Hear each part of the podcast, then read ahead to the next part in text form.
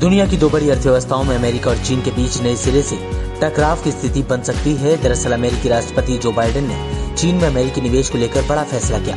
राष्ट्रपति Joe Biden ने चीन के अहम प्रौद्योगिकी उद्योगों में अमेरिकी निवेश पर प्रतिबंध लगा दिया। बाइडेन ने इससे जुड़े हुए एक आदेश पर हस्ताक्षर किए। बाइडेन प्रशासन के इस आदेश से वेंचर कैपिटल और निजी इक्विटी फर्म सेमीकंडक्टर और माइक्रोइलेक्ट्रॉनिक्स सहित इत्यादि आर्टिफिशियल इंटेलिजेंस एप्लीकेशन को बनाने के चीनी प्रयासों को धक्का लगेगा।